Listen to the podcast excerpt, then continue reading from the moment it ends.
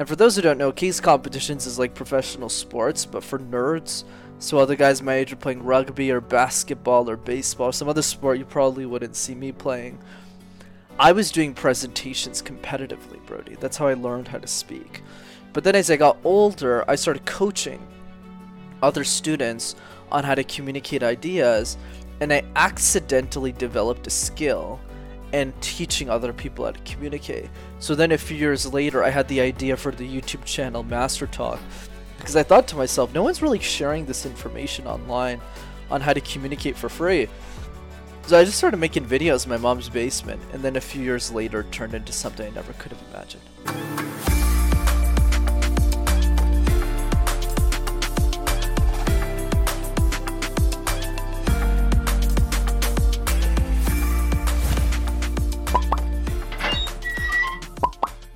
Thanks so much for tuning into this episode of Profession Session. I'm Brody Vinson, and I'm on a mission not only to define professional greatness through the tactics and qualities behind it, but also to help anyone that's trying to achieve professional greatness do it through the lens of others that have achieved it before them. I couldn't be more thankful for everyone that helps me continue along this mission through being able to do this podcast. And if you've ever gotten any value out of it, I ask only two things in return. If you could share it in the same way that you found it with someone else that you think could get value, it helps me so much. And if you could also just hit the subscribe button if you haven't yet, it helps me so much in just securing better and better guests for the show to share more impactful knowledge with you in this pursuit that we're both on for professional greatness. So without further ado, let's get on to this week's episode. It's great to have you. Uh, I'm really excited to get into your story because it's a it's a cool story of just kind of diving deep into a skill and seeing that pay off over time, uh, seeing it really provide value to other people, and just really leveraging that really well. So I'm excited to just kind of approach it from that direction, hear a little bit more about your story that we'll get into.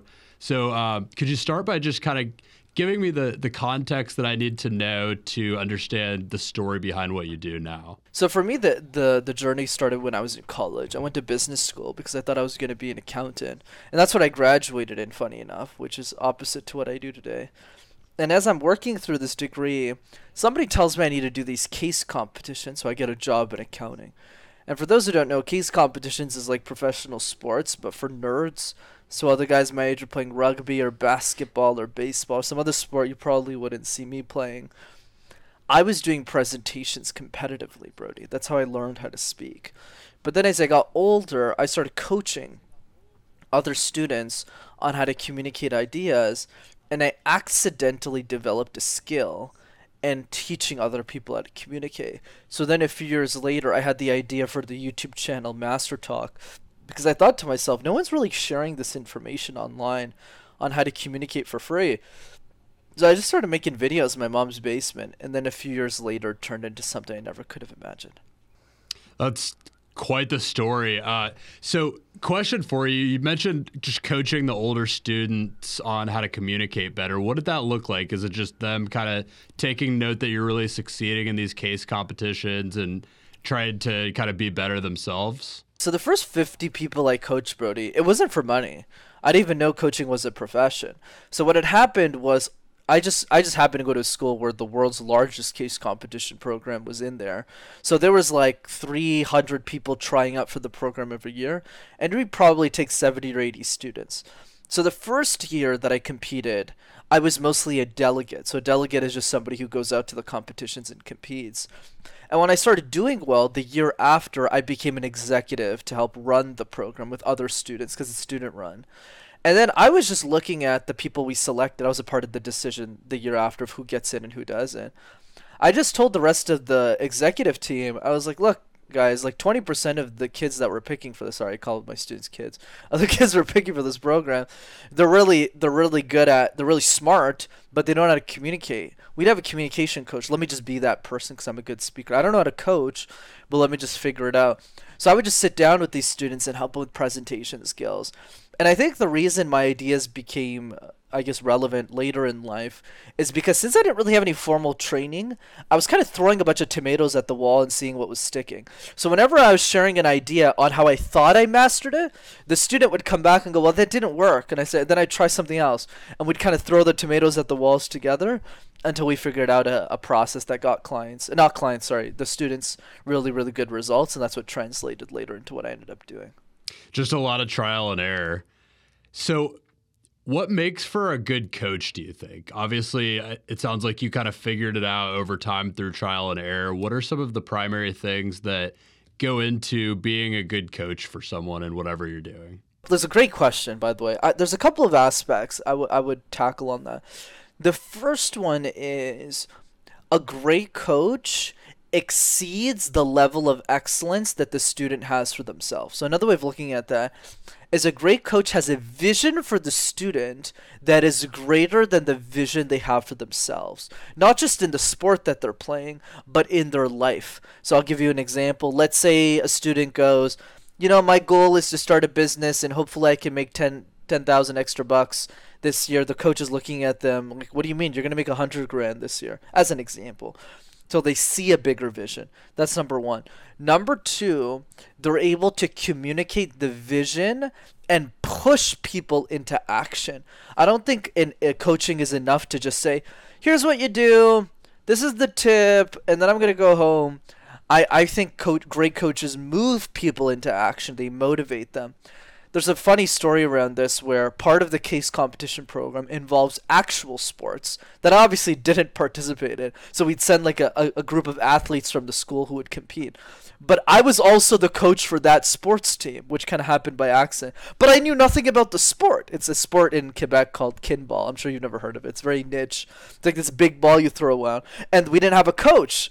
And I didn't even want to be it. I just kind of showed up I, I went to the competition. I, I, I woke up for the first call. I just wanted to watch them and then leave to watch my, my nerds kind of give presentations. And then after we had won the first match, because I was kind of yelling at them half the time, the team came back and said, "You're going to be the coach today." And I was like, "What are you talking about?" So I think that's the second piece: is we push great people into taking action. And then the, the third piece is coaches walk their talk. So I'm never going to tell you, Brody, to get up in the morning at 5 a.m. and work out. And the reason I'll never tell you that is because Brenden doesn't do that. Right? But I'll tell you to do things that I'm implementing in my life. Whereas I think a lot of coaches in the world, they kind of tell you to do something, but then they don't actually implement it. So it's not fully aligned. Yeah, that makes a ton of sense. I mean, it's it's going to come across as invaluable as, just not valuable and and not legitimate if they're not actually walking the talk. Where do you think? So you mentioned just having a greater vision for the students. Obviously, you're a coach yourself. Where do you think the ability to have that great vision comes from for you specifically? How are you able to do that with an unproven person, which is inherently the nature of someone that needs the coaching in the first place. Interesting point. So I think for me, and and let me know if I answer the question wrong or not. Is for me the person that I'm speaking to. I always start with the belief in communication coaching, which is different than life, and we could talk about that if you want. But in communication coaching, you know, the fundamental belief I have is that anybody I coach can be an exceptional communicator. And by exceptional communicator, I mean 10 times better than where they are currently regardless of their skill set. And the reason I'm such a big believer in that is because I sucked at communication most of my life. Right? I grew up in a city called Montreal. For those who don't know, it's a city where you need to not speak French, which is a language I didn't know. So I was literally presenting in school a language I didn't even know how to speak. So I had a lot of nerves. The second piece is I have physical disability in my left arm. So because of that, whenever people watch me present in person, they always look at my arm. They don't look at my face whenever I talk. So I had a lot of insecurities around speaking. So for me, anybody I meet, regardless of how terrible they are at communication, as long as they want to fix it, already have the underlying belief that they can do it. That's the first step. And then you follow a couple of steps that we'll talk about today. One of them is like the random word exercise. Pick a random word like phone and create a random presentation. But what happens, Brody, is everybody believes that they can't do the exercise even once. So after I force the client or the student to do it a hundred times in two weeks, that's my barometer for a lot of these guys, is once they get there, Then I let them set the vision by just asking them, hey, what else is possible for your communication skills? So the beginning of that process is me taking ownership of the vision and saying, this is where you're going to go. And then when the person is feeling that momentum, then they go, this is where I want to go. And this is the direction I want to head. And then as the coach, I look at that and I go, you're going in the right direction, but you're not playing big enough. And I push the vision even further. that makes sense. That makes total sense. Great answer. And I think this is a perfect segue to get into some of those deep level tips that you're kind of alluding to there. I wanted to get into some of the communication strategy that you go through with your clients and with your students. You mentioned the um, the the one there that where you have them go through those drills of the um, the the word drills. I remember hearing that in one of the interviews that I did in my research. But could you go over that Absolutely, a little bit in more Brody. detail? So communication is like juggling 18 balls at the same time. One of those balls is storytelling. One of those balls is body language. One of them is facial expressions. And the list goes on. But for me, the question has been what are the three easiest balls to juggle? Because if we can figure out those three easy balls, we can gain momentum really quickly in our skill set. Let me give you a simple example. Let's say somebody wants to lose weight. Sure, there's 10 different things, probably 100 different things you can do, but it really boils down to exercising regularly, eating less food, and eating cleaner food. That's pretty much simple. So if you can stay consistent at doing the right things for 30 days, I'd say the chances that you lose a pound or two are really, really high. So what happens is when you see that result, you go, oh my God, this is possible. Now I'm going to hire a trainer. Now I'm going to do all the right things and I'm going to get the result because I believe I can do it. How do we bring that belief into communication? So for me, what that looks like in our field is three easy balls. So let's go through them. Number one is the random word exercise. You pick a word like cell phone, like light bulb, and you create a 60 second presentation on the spot out of thin air. And this serves two main purposes, Brody. The first purpose is it helps us deal with uncertainty. Life is filled with it, right? Whether we're talking to a friend at a cocktail or at an event, whether we're interviewing for a job, we don't really know what's going to happen sometimes. So if you could talk about avocado toast for 45 seconds, you could deal with any situation. And then number two, that people can write down if they want is if you can make sense out of nonsense, you can make sense out of anything. So if you could talk about avocados or building or home, when you go back to your subject matter expertise, regardless of what you want to do in life, it's just really easy for you to present those topics. And that's number one. Number two is the question drill. We get asked questions all the time in our life right? At school, at work, at home, or at or just in general. But the question now becomes how do we get better at answering those questions? Because we're not ready for them. I'll give you a quick story. A few years ago when I started guesting on podcasts, I sucked. I remember some guy looked at me. He was like, "Hey, Brenden, where does the fear of communication come from?" And I was like, "Uh, I don't, I don't know. Los Angeles, New York City, Texas. You tell me. I have no idea." And I didn't answer the question correctly. So how do we fix this, Brody? Every single day for five minutes, I answered one question that I thought the world would ask me about my expertise. So day one was how do you overcome your fear of communication? Day two is what tips do you have for introverts? Day three is what's your vision for Master Talk? But if you do that once a day for a year, you'll have answered 365 questions about your industry you'll be bulletproof. And finally, number three, my last row, is the video message. Pick three people you love in your life and just ask yourself when was the last time you sent them a 20 second voice note or video message to just show them how much you appreciate having them in your life.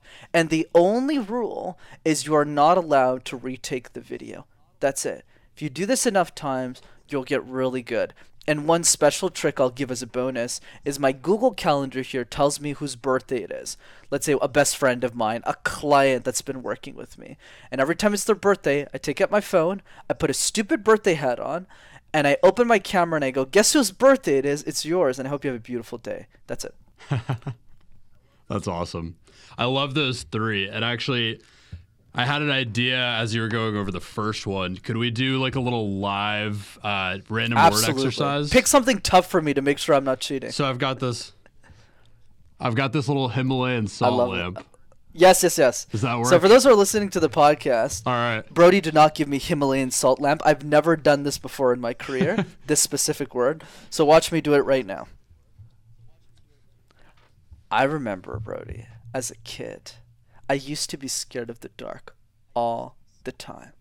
Imagine the seven year old kid. I was scared out of my wits as I was sleeping next to my mom, and I would always stare into that closet and hope that the monster in that closet wouldn't eat me. And the reason I tell you that story, Brody, is because my cousin Jasmine had the same fear. So whenever we would go to Toronto, he would always have a little lamp. It wasn't a Himalayan sea salt lamp or anything like that, but just a regular night lamp that he would keep so that it would ward off all of the monsters in our room.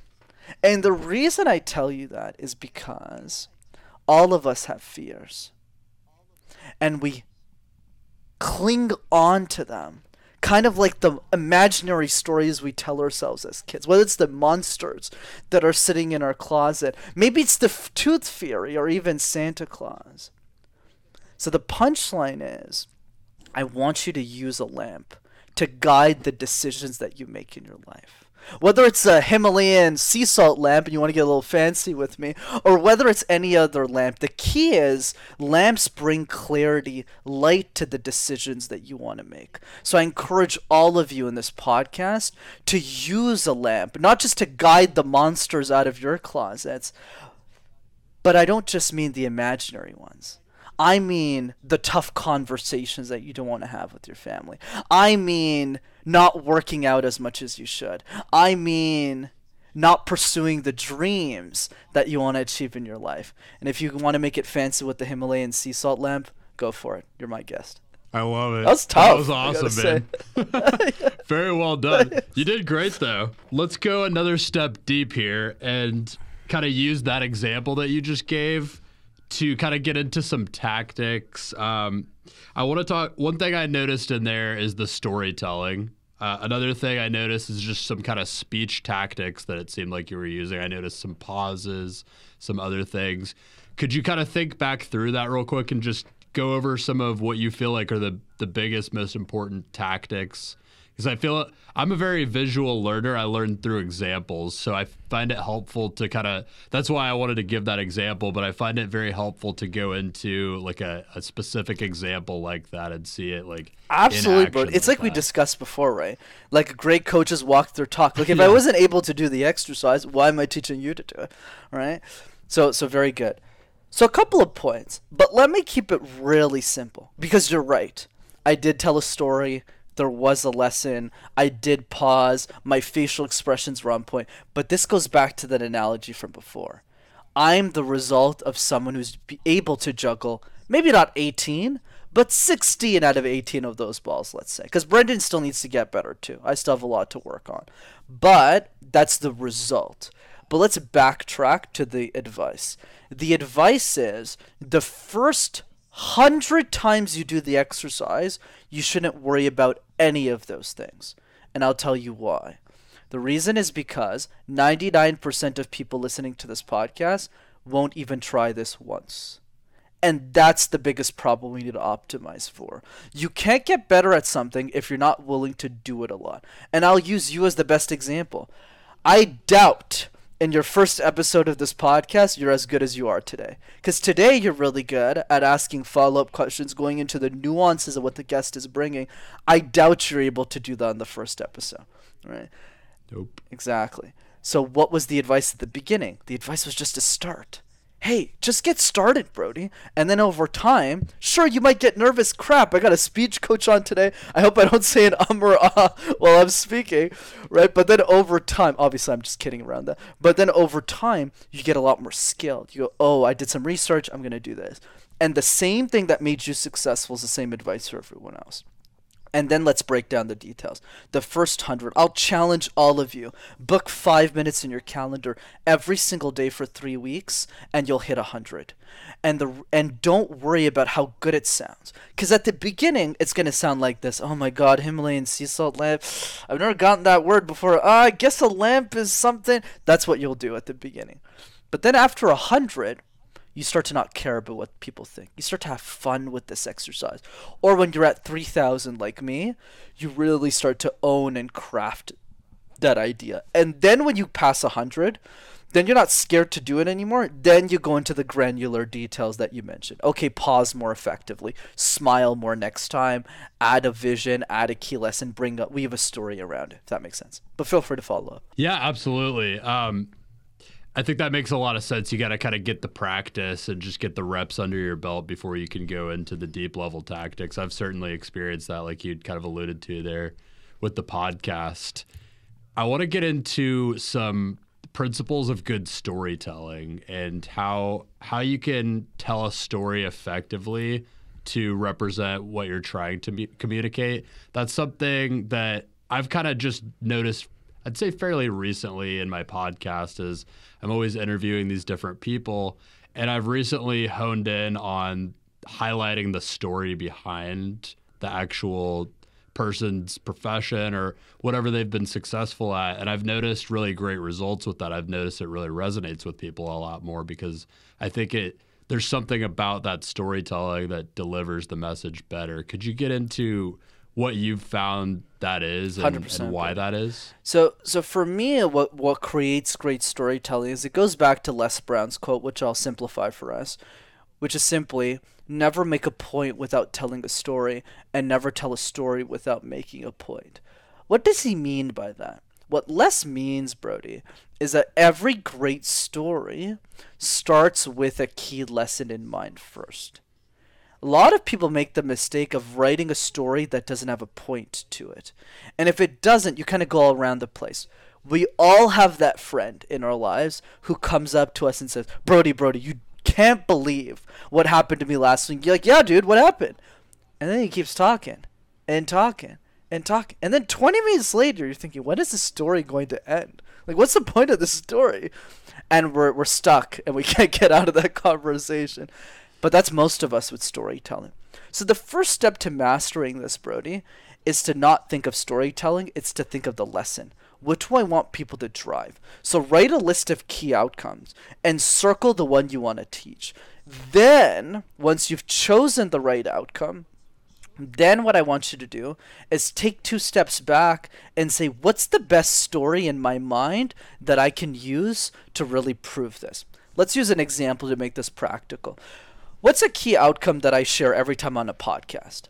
My main key outcome is very simple to convince anybody who's listening to the podcast that they can become an exceptional communicator too. So I threw that through multiple ways. I'll tell s- tips that are so simple that even if you're five years old, you go, oh, I could do that in my basement. Like the random word exercise. Oh, video messages. Okay, he's not asking me to post on social media. He's asking me just to send one to my buddy or something, or to Brody, right? So it's to you, right? So simple or you know question drills. Okay i just have to ask myself a question every day. So the as the conversation goes on people get slowly convinced that communication isn't some hard thing. It, they're just not practicing it. And that's the key.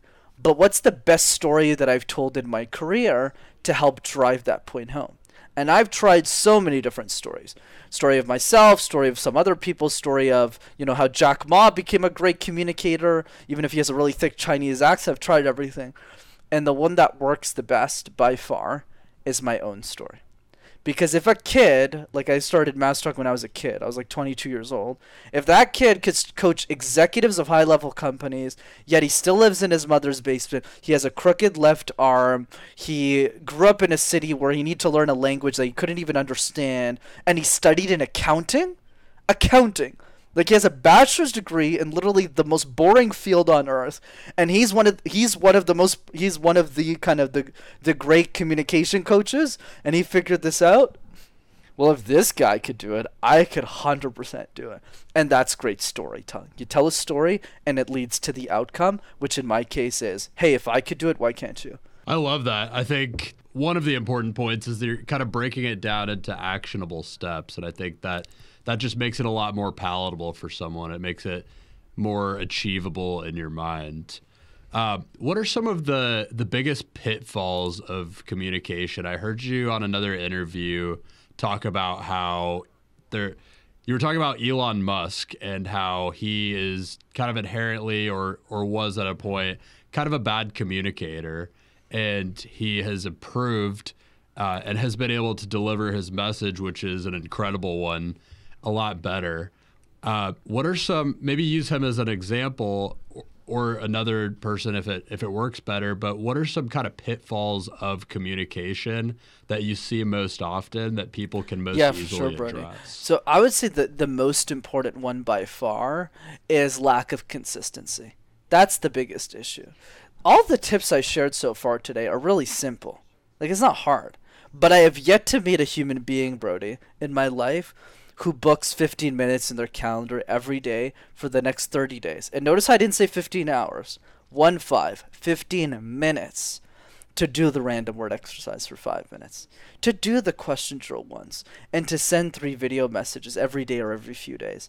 I've yet to meet one person that's been able to do this for 30 days straight. And that's really what I encourage people to do. It's not the fact that we're not practicing our ums and ahs or we're not recording ourselves enough. The biggest issue is we're just not going to the gym eh, of communication. So if we're not going to the gym, how are we supposed to get better? How are we supposed to get more lean? How are we supposed to get the results that we want? So that's the biggest challenge that I see. The second one, I'll list three. There's probably 50, but I'll give you kind of the top three. The second one is people don't listen to their audience. They don't take the time to actually sit them down. I think what really differentiated me from other people in my space, because most of my colleagues are PhDs in communication, right, and who make content similar to mine. But what I did differently is I would sit a lot of these people down for like four or five hour dinners while chomping on like $10 dumplings. And I would just ask them, like back when I was starting the channel, Brody, I was like, you know, what, what videos should I make? What are your challenges? And then one person would go, Hey, Brenden, I'm struggling in my second language. English is really hard for me because I grew up in India or China and I have to study in the US. How do I present in my second language? And I'm thinking to myself, huh, no one's made a video on this. That's really good. And then some other student would go, Oh, you know, Brenden, I would love it if you could break down famous speakers and how they talk. I go, why didn't I think of that? That's pretty smart. And then somebody else would go like, but what? This is all cool, Brenden. But what do I actually practice tomorrow? Sure, ninety-three percent of all you know communication is nonverbal. But what do I do with that? Like, what do I take home to the bank and start cashing out like practice routines? And I go, yeah, you're right. If I just throw statistics at people, people won't get better at this. And that's a mistake that people make, Brody. They don't spend enough time asking their audience if what they're sharing is actually valuable to them and getting people to get results. Which brings me to the third piece the three layers of communication. The first layer, and this is where most of us make the mistake, is we only pay attention to that one, which is how do we get people to listen to our ideas? And this is wrong. That's right, but wrong because you're forgetting the other two layers, which is how do we get people to take action in our ideas? And the third layer, how do we get people to share our ideas? And if you only master the first layer, okay, I got you to listen to me, Brody. But if you don't go home and practice the random word exercise, it's mission failed, brother. I didn't I wasn't successful. And so when I started my career, I would always shove a bunch of content. Okay, this is what you need to do. This is what you need to do. This is what you need to do. And then I'd ask people would listen to me on a podcast and I go, "Hey, what did you do?" And they go, "Oh, nothing." I go, "Ah." So that's why you'll notice now throughout the whole interview, I probably mentioned the random word exercise at least 10 times. But that's very intentional because I'm pushing people into action. I'm not just getting them to listen to my ideas. And that's the third piece. Interesting. So just kind of repetition of the message to to kind of hit that point home multiple times. What is the biggest thing that you're working on in your own personal communication right now? I would say for me, and and that's where uh, my weakness is. I'm having trouble finding new areas to work on with my communication. So a lot of my growth in these days is on areas of life outside of my communication. But I'll give you one in particular that I'm I'm too scared to work on, but I'm happy to share. So so let's let's start with life. So one of my big weaknesses is I have a really limiting money mindset. So even if I do well financially, like this chair that I that I'm sitting on this interview with, literally 2 weeks ago if you had interviewed me, Brody, it would have been a dining table chair that I'd be sitting on. Like the same chair that I've been using for 20 years. And my coach or 10 years, let's say. And my coach says, "Brenden, why don't why don't you just buy a new chair?" And I go, "Why? This one works just fine." He goes, "Well, why are you using a $3 chair when you're a $2,000 hour guy?" And I was like, "Huh." Yeah, he's right. I need to change my environment. So it was really hard for me to buy this chair. I know it sounds really stupid, but I was just like, it wasn't that expensive. It was like two, three hundred bucks. But I was just like, oh my god, like I need to spend the money. I need to do the same thing with my stand-up desk that I'm using right now. So that's something I'm working on. In terms of my next area of growth, there's two main areas of communication that I don't think I'm ready yet to master, but that I'll need to in my lifetime. The first one is the relationship between communication and spirituality like for example one of the videos i made last month it's not going to come up for another year because i write like years in advance brody. Wow. but it's basically a video on how do you use your intuition to communicate more effectively. And that's a video i've always been scared to make because i don't really consider myself that spiritual compared to other people. Like how do you use like for example i'm really good at using my own intuition to like present. Like i just know where to go but it's hard for me to teach you how to use your intuition to communicate ideas. So I had to go deeper and I just had kind of the courage to like make the first video. I don't think it's that good. I'm still going to post it. Though everyone else will think it's good. I just won't think it's good. And then over time I'll, I'll get better. So that's one is to improve the spiritual relationship I have with life and just to get better. And the second one is romantic relationships. I've never been in a relationship, even as of today. I'm 27 currently, and I, and I've always been scared of relationships, just romantic.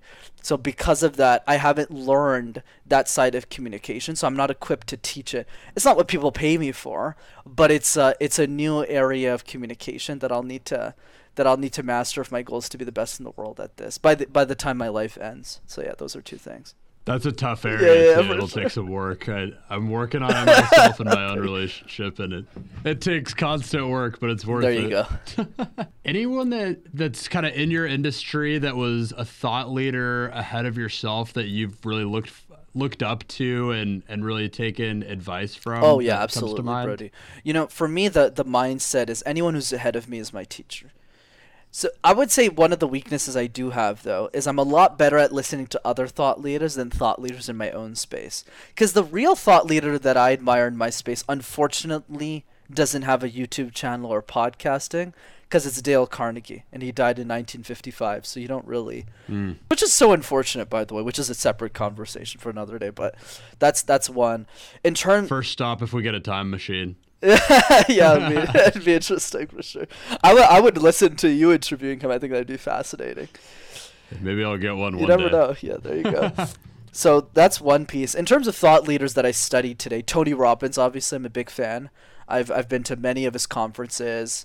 I've sat in rooms of him speaking in person. He's he's a really strong orator, and I've I've learned a lot. Gary Vaynerchuk, I'm a big fan of his the way that he's built his social media brand. I like the way how relatable he is to different pockets of audiences. He's like one of the few people I can point to that can relate to a 55 year old executive who works at like IBM and a five year old kid. So, I, so it's really fascinating how he's able to speak in a way where both of those people are attracted to his message. So that's two, and my third one is Alex Hormozi. I'm a big fan of the way that he shows up on podcasts. He's relatively new to the space of thought leadership, but he's he's made a name for himself relatively quickly. Yeah, he's incredible. All great names. Um, my favorite in there is Alex Hormozi. He's he's incredible. And the point I was uh, that came to mind about Gary. Uh, I think his superpower in being able to relate to all those people is he stays in the streets, kind of like what you were talking about with your audience earlier, how you really made a point and make a point to ask what kind of videos do you want to see from me? What do you want to hear from me? How can I help you? I think Gary Vaynerchuk is the king of that. That's a, a really big point of of his success because I mean, uh, you see it in his content. He's constantly just asking all the different people deep level questions because he really cares. Right. And that's a very sharp observation, by the way. A lot of people don't catch that, Brody. So let me push it even more because you mentioned that. There's a level of obsessiveness that Gary has that is incomprehensible to the average human being. Like think about it. This is what people don't get is like when you see him on the street today with the social media brand he has today, you don't really take a step back and think, okay, this guy's a CEO of like a 300 million dollar company. And yet instead of building more business, he's sitting in the dark at 11:30 p.m. in New York City in the middle of a street with I don't think any security. I think he's got like two body maybe. I never really see security around him. No, you never do. And you see, he his content is so like in his daily life that you you totally would if you did. It's probably a intentional choice for the content. That's honestly. fair. And yet, instead of talking to like the CEO of Apple which I'm sure he's buddies with, and building more reports so he can make it a three billion dollar company. He's talking to like some twelve year old kid in the middle of the street. It's, it's it's obviously amazing, but it's also ridiculous. It's also like, wait a second. So the message here that I want to pluck out from your share is even today when he's made it, he's still hungrier than the person who has nothing in their pocket. And that's what makes Gary Vee so special. Is even at even me, like I'm not even close to what Gary Vee's doing, and I'm not even nearly as successful as him, and he's still working harder than me. So that's or everyone else who's listening to this podcast, and and that's a powerful message. It really embodies what you talked about in spades. Yeah, I think he'll stay ahead of people for that same reason and, and always be kind of a motivating factor for people. You mentioned, uh, speaking of being successful, you mentioned earlier how you have you feel like you have a little bit of a limiting money mindset. The observation I get from that is it's probably not the the biggest of motivators for you personally. I, I might be wrong about that, but it, it seem it would seem like money might not be your biggest motivator. What motivates you and what does success mean to you? So I'm not going to lie when I say I love money, right? I think money solves most of your problems. And I think anyone who says just to follow your passion and give some PR stint around how great they are and how great they are at helping other people is probably lying. So, so yes, you know, but what I will say, Brody, I'm very fortunate and lucky, and I couldn't have controlled that. That it just so happens that my gift, the thing that I absolutely adore doing in life, is also something I can get paid a lot of money to do. And that's not true if you're a painter, unless you're in the 0.00001% of all painters. Most people just can't make a living at the level I can in, in coaching. So so with that said, you are right. There's definitely a deeper purpose to what I'm doing behind Master Talk, and which is essentially, I think the next Elon Musk is a seven-year-old girl who can't afford a communication coach. That was the main ethos. Like when I started making YouTube videos, like we were discussing earlier, I never thought this was a business and it's not because I'm a philanthropist. I always want to make sure that's clear. It's not because I'm a, a, pope or something. It's because I had a great job at IBM. You know, I was making six figures as a technology consultant. I was having the time of my life there. Even when I quit my job, I gave a six week notice. Like I really enjoyed working there. It wasn't like I hated it. It's just what happened is as I was going through my life, I realized that I made a big mistake which is I always thought that money was more important than anything else, and I was wrong. There's actually a resource that is infinitely more valuable than money that I learned a few years ago, which is your time.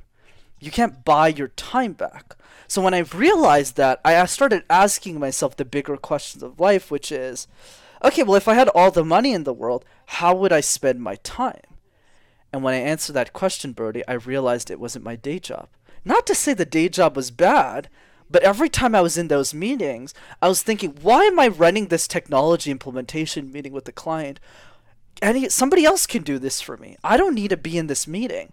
I should be spending that hour being on a podcast with Brody. I should be spending that hour coaching a client. I should be spending that hour giving a keynote. I think that's a better use of my time. And then when I looked back and did a lot of inner work, I kind of just realized that I was in a very unique position in my life where I'm currently 27, but I have eight years of experience in communication coaching. So because no one's in that position right now that I know of on earth except maybe one of my friends, I have an opportunity to finish what Dale Carnegie started. You know, I think the challenge behind Dale's work, Brody, is that we don't know what he sounds like. Like you, you don't see, you can't see Dale Carnegie doing the random word exercise on a podcast like me because podcasting didn't exist. There's no video. You couldn't capture a sound.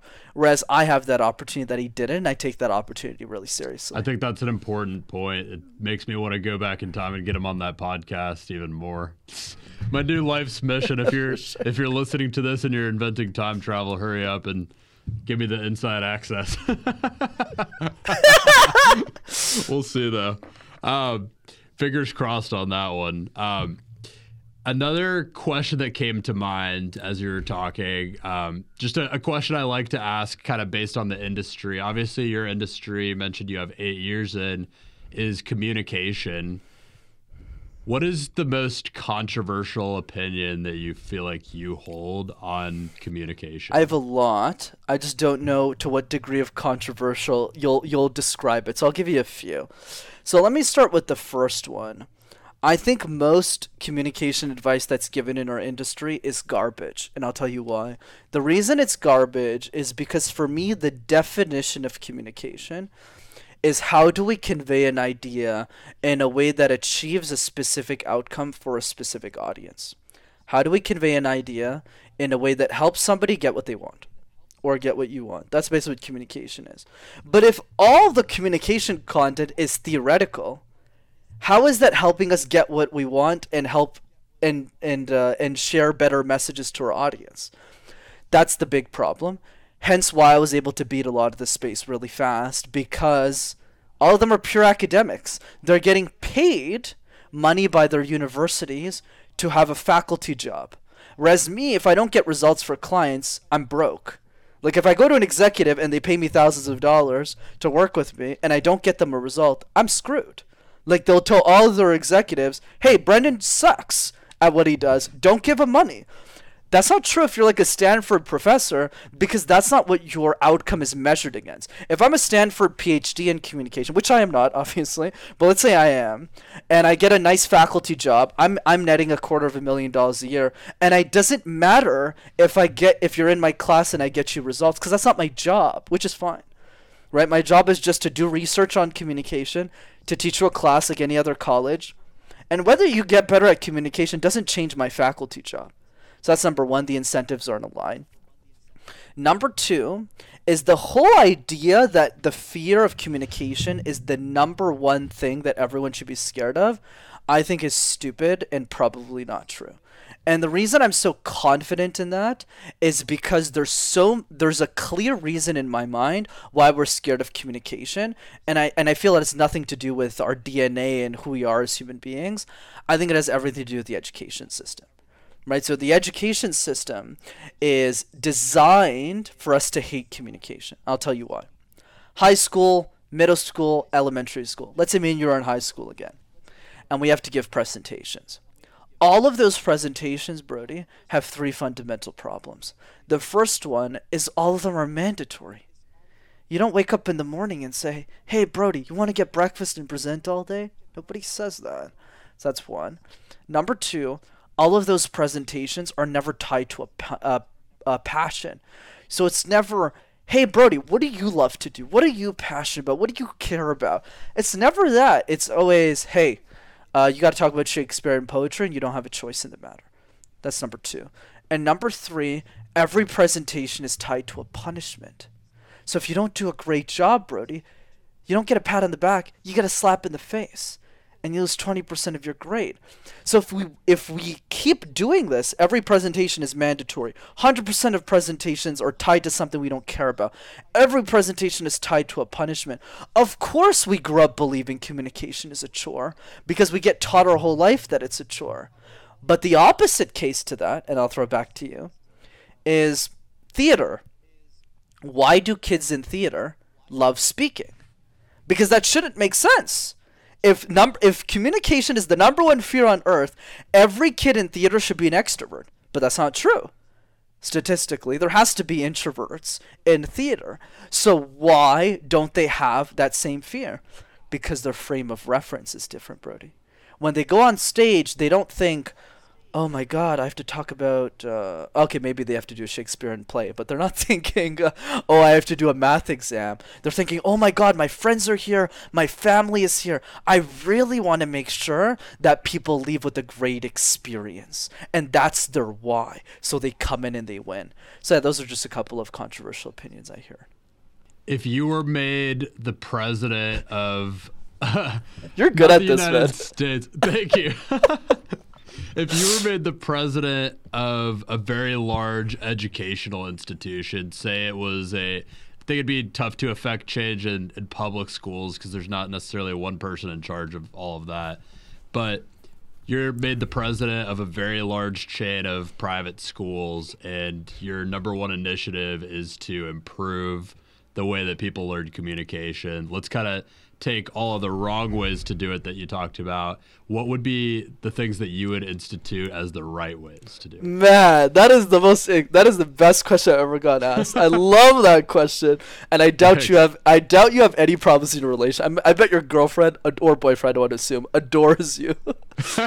so so Uh, great. sometimes I talk too much for her. I doubt that, That's man. the, the downfall of dating a podcast host. Honestly, if anyone's talking to us on this podcast, it's probably me. But uh, but yeah, it's a fantastic question. So so I've been thinking about this a lot, Brody. The solution actually isn't that hard. Here's here's the basic idea, and I'll tell you the curriculum. It's pretty simple. I've coached kids in the past. People could just copy what I share. The simple idea is just fixing these core three things. We mentioned that they're mandatory. We mentioned that you're presenting something that you don't care about.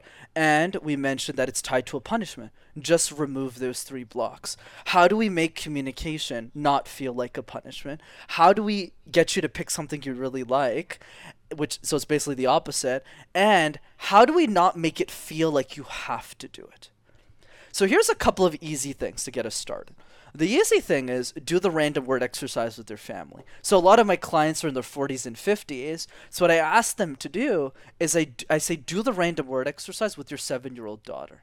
But don't give them a score. Don't give them feedback on how they're doing. Just clap for for them doing it. Think of it like a game. So when they feel like it's a game, they start to have fun. That's why a lot of them come back to me and they say, "You really helped improve my relation with my family." That always confuses me. "What are you talking about? I don't have kids. Like I don't I don't know what you mean." And the executive goes, "You know what? I come home after long days of work, Brenden. My daughter, my son, they're always watching TV all day." So when I come up to them, and they don't talk to me, but when I come up to them and I say, "Hey, I got this game that my coach taught me, and he's a kid too. Let's do the random word exercise." It's not just about communication; it's about something infinitely more valuable than communication, which is spending quality time with your family, right? Creating those bonds. So that's the key. How do we make communication fun? Now let's dive deeper. So that's what anyone could do with their households and their family. Just do the random word exercise, the video message, have your kids, and you set the example, by the way. I'm not saying you have kids, but people who do. You probably will, maybe, in like 10, 15 years. But like send video messages to have your kids send video messages to their uncles, their aunties, their grandmothers, their grandparents, and then and then the the relatives will go, "Wow, he's so, she such and such is such a great speaker," and that boosts their confidence. And then the question drill as well, which is ask them an open-ended question. Don't ask them du- dumb questions like "How was your day?" Say if you had to rate your day on a scale of one to ten, what number would you give yourself? And then if they go eight, go why. Ask them why. Ask your five year old, what's the biggest lesson they learned about themselves this year? Don't assume that they're kids. Treat them like adults with the questions you're asking them. Have that childlike curiosity. And those are a couple of surface level things.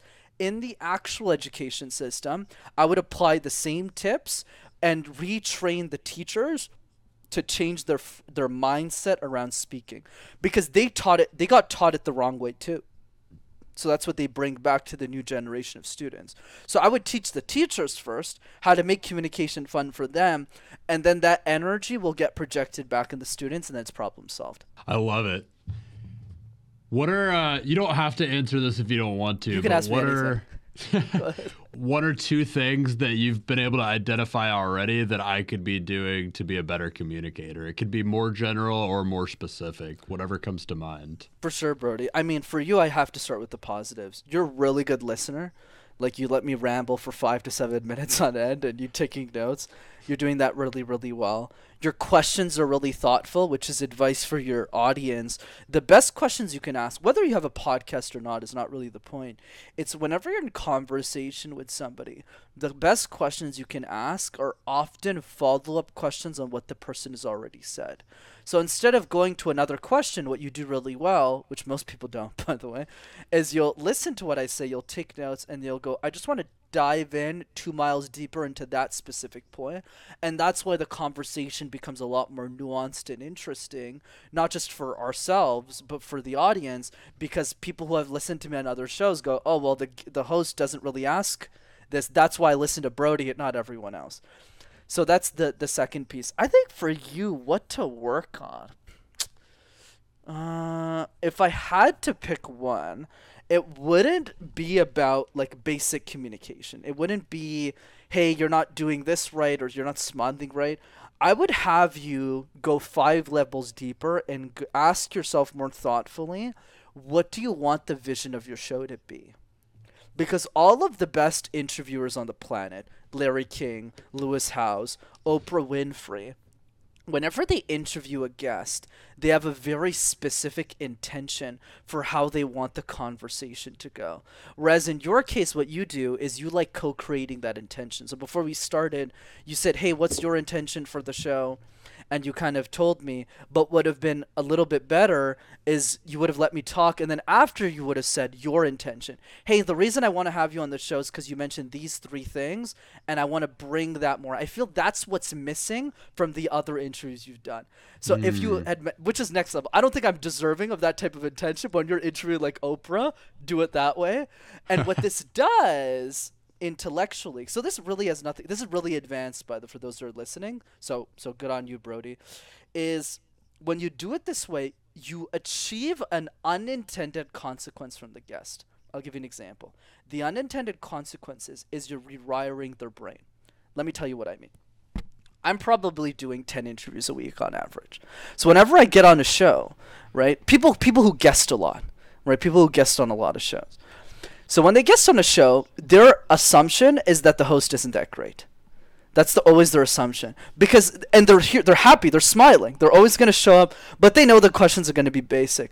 So if you start the beginning of the interview and you just go, hey, I've done my homework. These are the three intentions that I have for this show that I feel are different from everything else.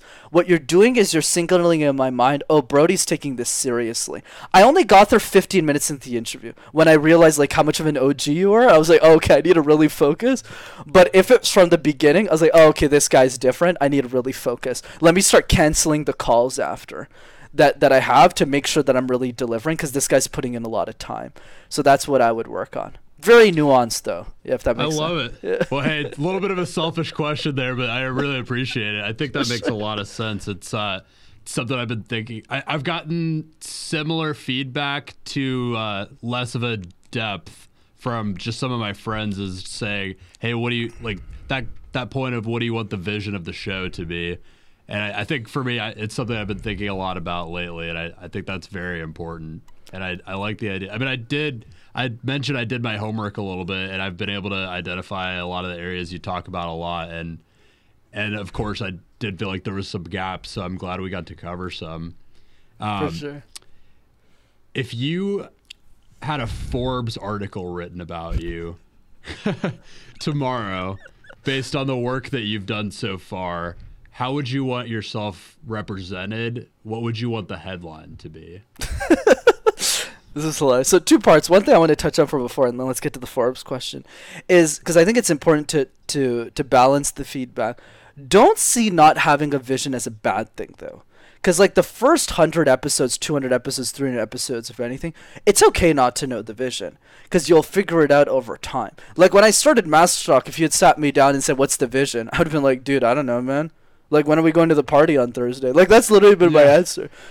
they would be like, "What's your vision?" I was like, "Dude, I don't know, man. I'm just making videos in my basement. I'm gonna work at IBM. They gave me a job. I'm gonna make a lot of yeah. money. Like, I'm not thinking. Obviously, now I have a very sophisticated vision. It feels really thought. I've worked with so many coaches, invested a ton of money, and now I'm like really specific and focused on where I want to be. but it'll come with time. So I, I think that's important to, to mention as well. As long as you're having fun, just keep doing it. That's that's more than enough to put you ahead, honestly.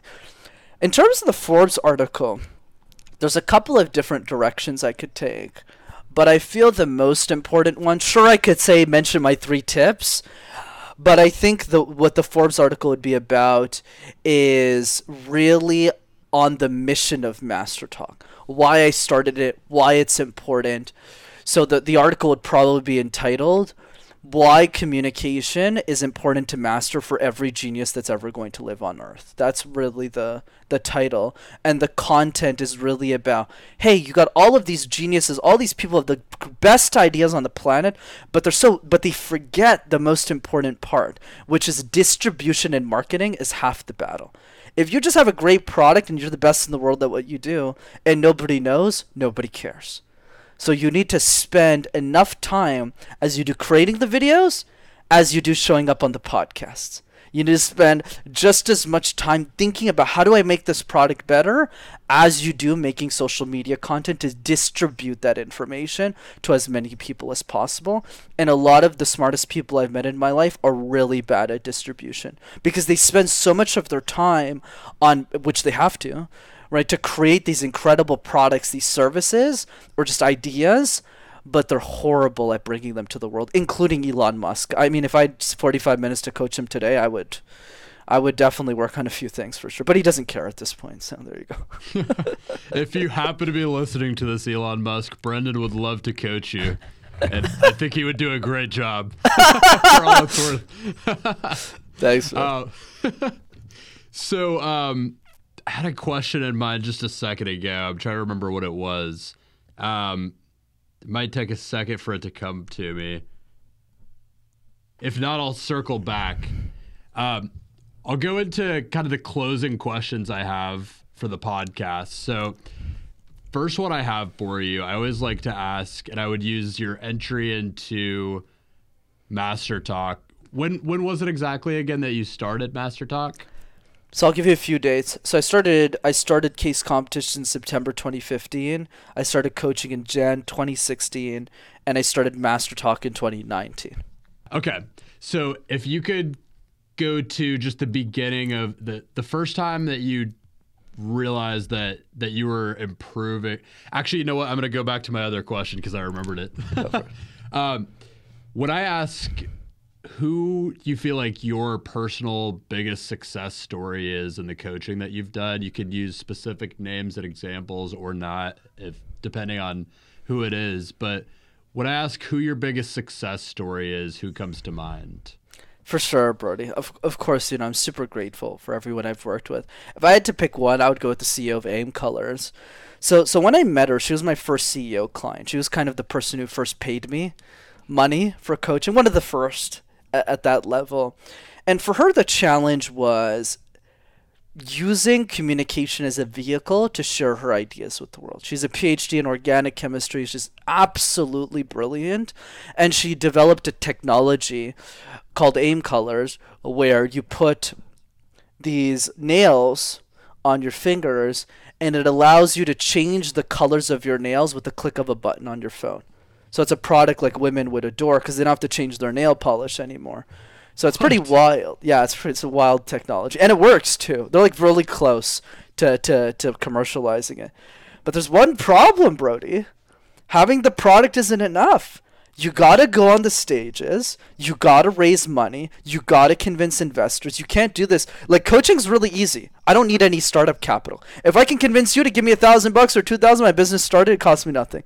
Like have coaching on a Zoom call, it's nothing. There's zero startup cost. I'm just trading my time. But when you're building a hardware startup like that, you need money. You need people to give you money, or else you can't you can't sell. You can't produce the nails. You can't sell the nails. You can't distribute it. You can't market it. You're dead. You're dead in the water. So I had to change her identity. I said, look, you got an incredible product, but if you're if you're gonna be a wuss and you're not gonna share those ideas to the world, you're not gonna win You're not going to be successful. So I reminded her of how powerful she was. I trained her on the random word exercise. She did the question drills. But for her, the context is more when investors who are really rude to you are throwing questions your way, how do you stay calm? So it's not a podcast situation anymore. It's like, okay, what's your capex? Okay, what's this? What's this? What's it? They start drilling you with numbers. And after all of that three months, she raised a lot of money for a business in the hundreds of thousands. She actually just got into an Accelerate. They just paid her like a hundred thirty thousand dollar check. But I think more importantly than that, more than the money, more than the success that she's had working with me, for me the delight was she is that seven year old girl. Right? You know, remember I told you the next Elon Musk is a seven year old girl who can't afford a communication coach? You know, she's that person. Because when she was seven years old, she couldn't afford a communication coach. So the next version of her doesn't know who I am, might be in Cambodia, and what is she going to do? And I need to be there for those people. So yeah, that lights me up a ton. I love that. That's an inspiring story. I'm excited to see that that product hopefully go commercial. I think my girlfriend would love that. oh yeah, yeah, she's on fire. She's gonna crush. You'll hear from her soon. That's awesome. M colors. I wrote it down to look out for it. For sure.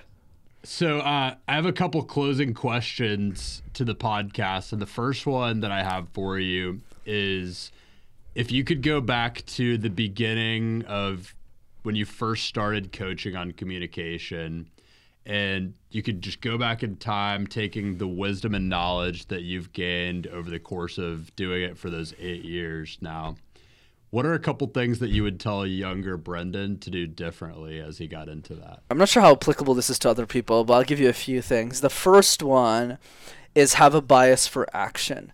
You know, for me, the mistakes that I made, Brody, and every successful person is going to say, I'm not even that successful, but people who have had some success, is I should have started sooner. And I know it's it's a little cocky to say that, but man, if I'd started my YouTube channel at 2016 instead of 2019, whoo, I'd be easily in the hundreds of thousands of subscribers. Easily, easily. Because I just would have had a three year head start on top of that. And it never came to mind.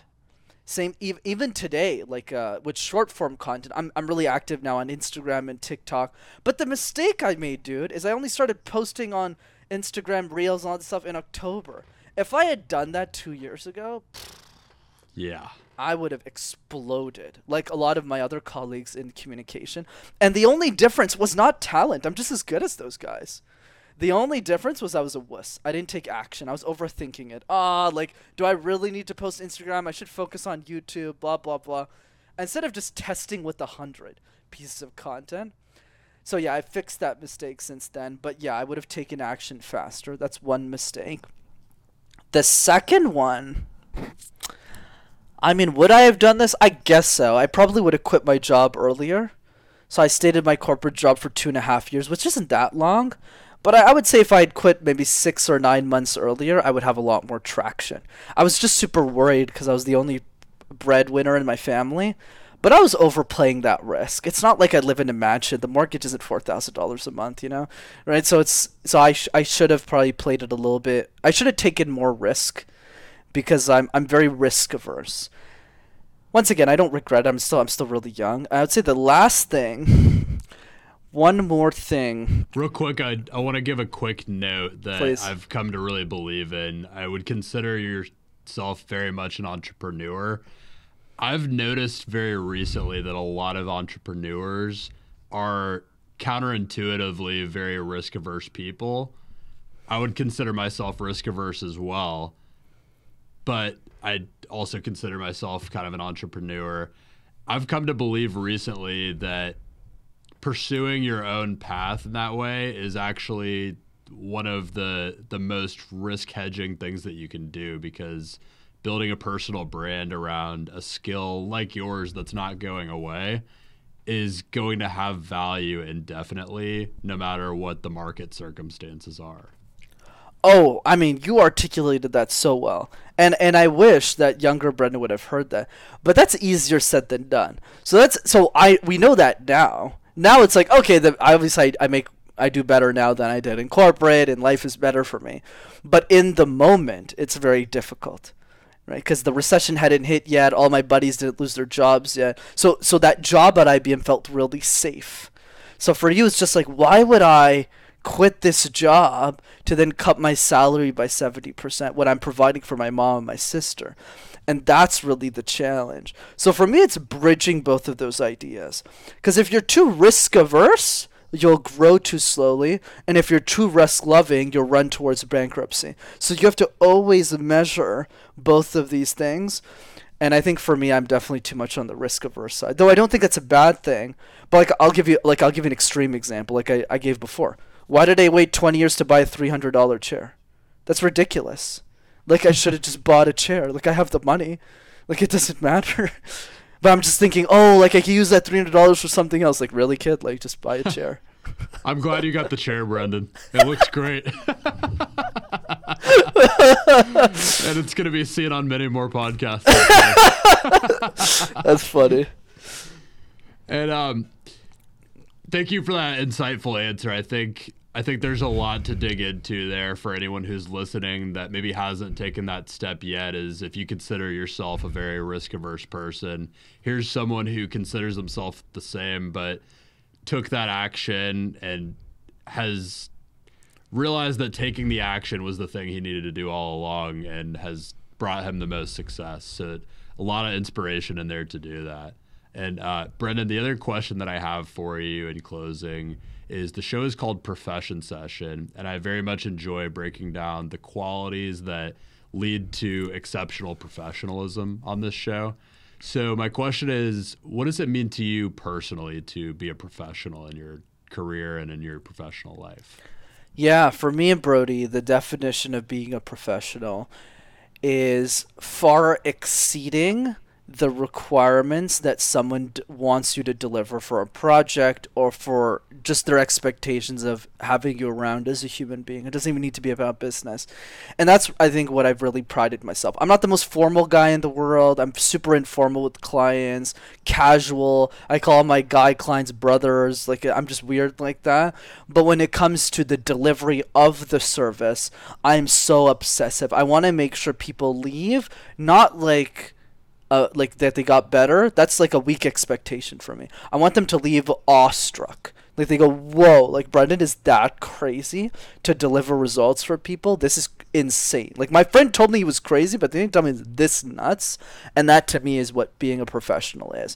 It's walking the talk and delivering exponentially more than what that person expects out of you as a human being. I think that's awesome. A lot of great notes in there too. Brenden, how can people find you, get in touch with you, find your content? This is definitely one of the top interviews, Brody, I've had. So, so thanks Thank for that. You, man. super fun. Yeah, really Thank appreciated it. So, so I two ways. you coming on. For sure, man. It's my pleasure. This is super cool. So, two ways to keep in touch. The first one is go ahead to YouTube and type Master Talk in one word, and you'll have access to hundreds of free videos on how to communicate ideas effectively.